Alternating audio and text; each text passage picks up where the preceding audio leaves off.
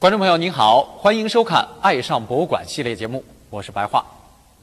记得小的时候啊，小伙伴们在一块玩，都会相互比呢，看谁的这个玩具枪啊又多又好。哎，比如说这个张三有一把什么枪呢？那我就一定得想方设法弄到一把比他更好的。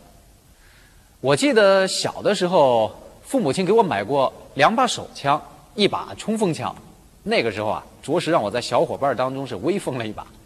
但是其实我是特别特别想买到一挺这个威力更大的机枪，但是说来也怪了啊，当年这个玩具枪呢各种都有的卖，唯独呢是买不到这个机枪。今天我们的藏枪节目呢，就到博物馆去看一看真正的机枪。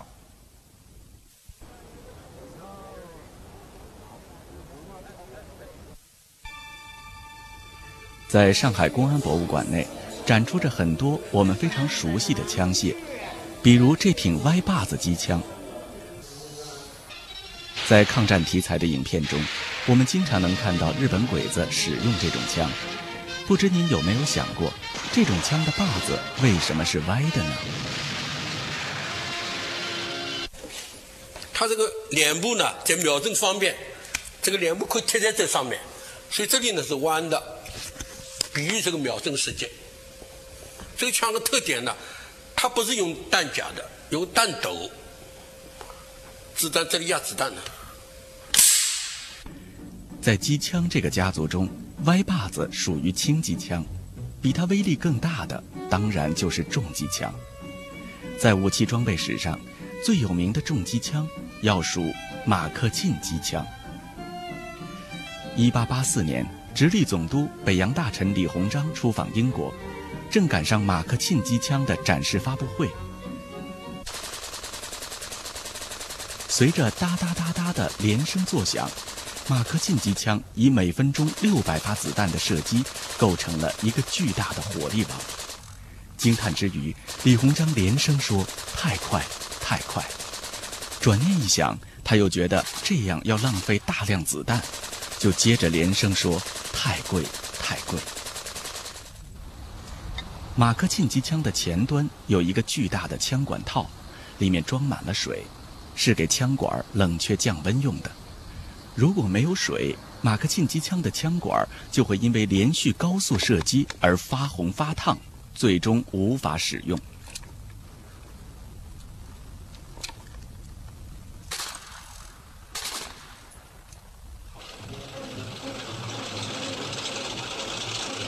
看过电影《红日》的朋友，对解放战争中孟良崮战役都不会感到陌生。一九四七年春，国民党军在陆军总司令顾祝同的亲自指挥下，对我山东解放区展开重点进攻。五月中旬，国民党军的王牌七十四师孤军深入，一步步走进了我军的包围圈中。七十四师之所以犯了兵家大忌，一是中了我军诱敌深入的计谋。二是对自己精良的武器装备太过自信，在七十四师师长张灵甫看来，自己不仅有大量火炮、坦克，而且营团火力的骨干都是威力强大的马克沁重机枪，怎么会惧怕装备落后的解放军呢？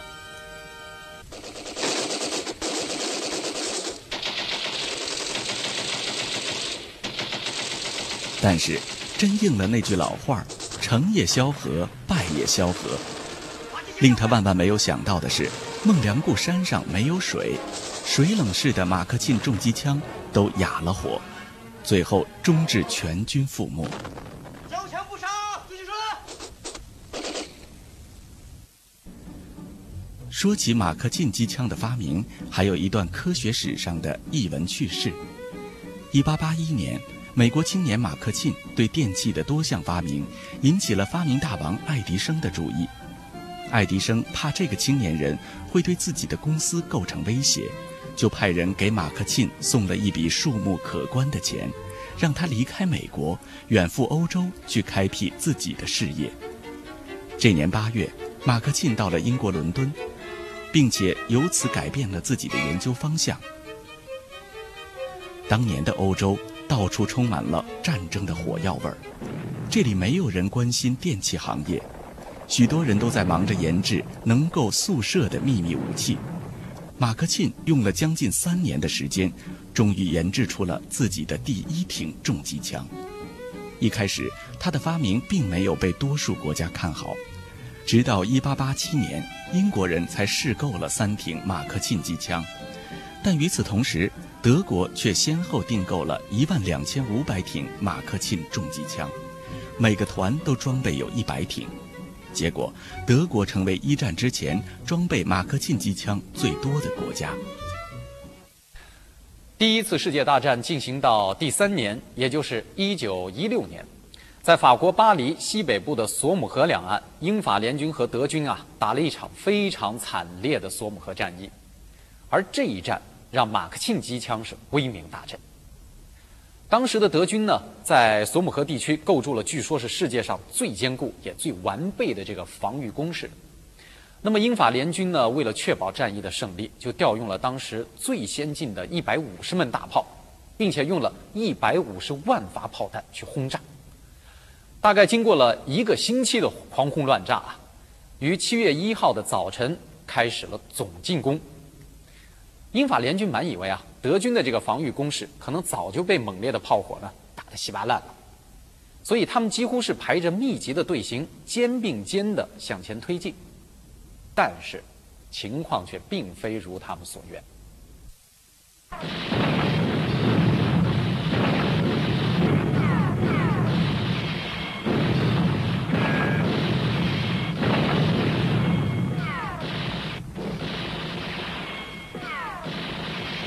当英法联军像潮水一样涌向德军阵地时，却得到了德军数百挺马克沁机枪的回应。据报道，在一天的战斗中，英法联军死伤五万七千人，战场上尸横遍野，血流成河。历史上，这一战被称为马克沁机枪的战争。一次大战，德国最终战败，但索姆河战役却始终令英法政府心有余悸。一九一八年的凡尔赛条约就明文规定。德国今后不得拥有和使用水冷式重机枪。希特勒上台后，德国加紧了扩军备战。他们很清楚重机枪对于快速进攻中的作战太重要，但受凡尔赛条约所限，不能制造水冷式重机枪，因此德军决定放弃过去的重机枪概念，计划发展一个新概念的机枪来代替它。一九三四年，这挺名为 MG 三四的新概念机枪问世了，意思是一九三四年研制出的机关步枪。传统意义上的重机枪都很笨重，机动性差，像马克沁机枪重达四十七千克，只能固定在一个地方防御，或者是近距离支援前方步兵，却不能随步兵冲锋。而轻机枪一般只有十千克重，靠两脚架支撑，可以和步兵一道前进。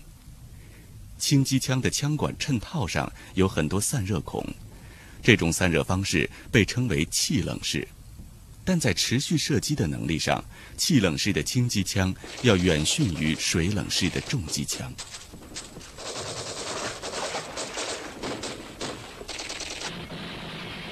德国人发明的新概念机枪 MG 三四，并没有马克沁重机枪那种装冷却水用的枪管套。表面上看，它就是一挺普通的气冷式轻机枪，没有违反凡尔赛条约的限制。其实不然，它的奥秘在于每挺 MG 三四机枪都同时配备两根枪管，一根打热了可以换上另一根继续打。持续射击的能力不亚于重机枪。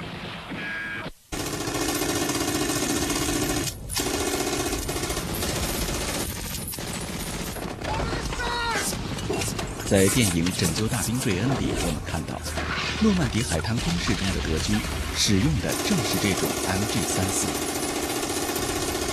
在其他反映二战的影片中，我们还能看到德军的步兵乘着坦克冲入敌方阵地。然后跳下坦克，带着 MG 三四，以密集的火力向敌方连续不断的扫射。MG 三四威力之大，甚至使德军放弃了经典的轻重机枪分用的战术原则，让陆军中步兵的火力与快速坦克的机动性得到了很好的匹配。武器的每一个进步都凝结着大量的人类智慧，但最终他们却被用于了可怕的战争。美国作家海明威有一本小说的名字叫做《永别了武器》，讲述的是在第一次世界大战当中，一个美国青年作为意大利军医与英国籍的护士结识并相恋的爱情故事。小说中啊，这对恋人目睹了战争的残酷，双双逃到了瑞士，与武器永别了。今天我们再来观赏这些精美的老枪的时候，不知您有没有想过？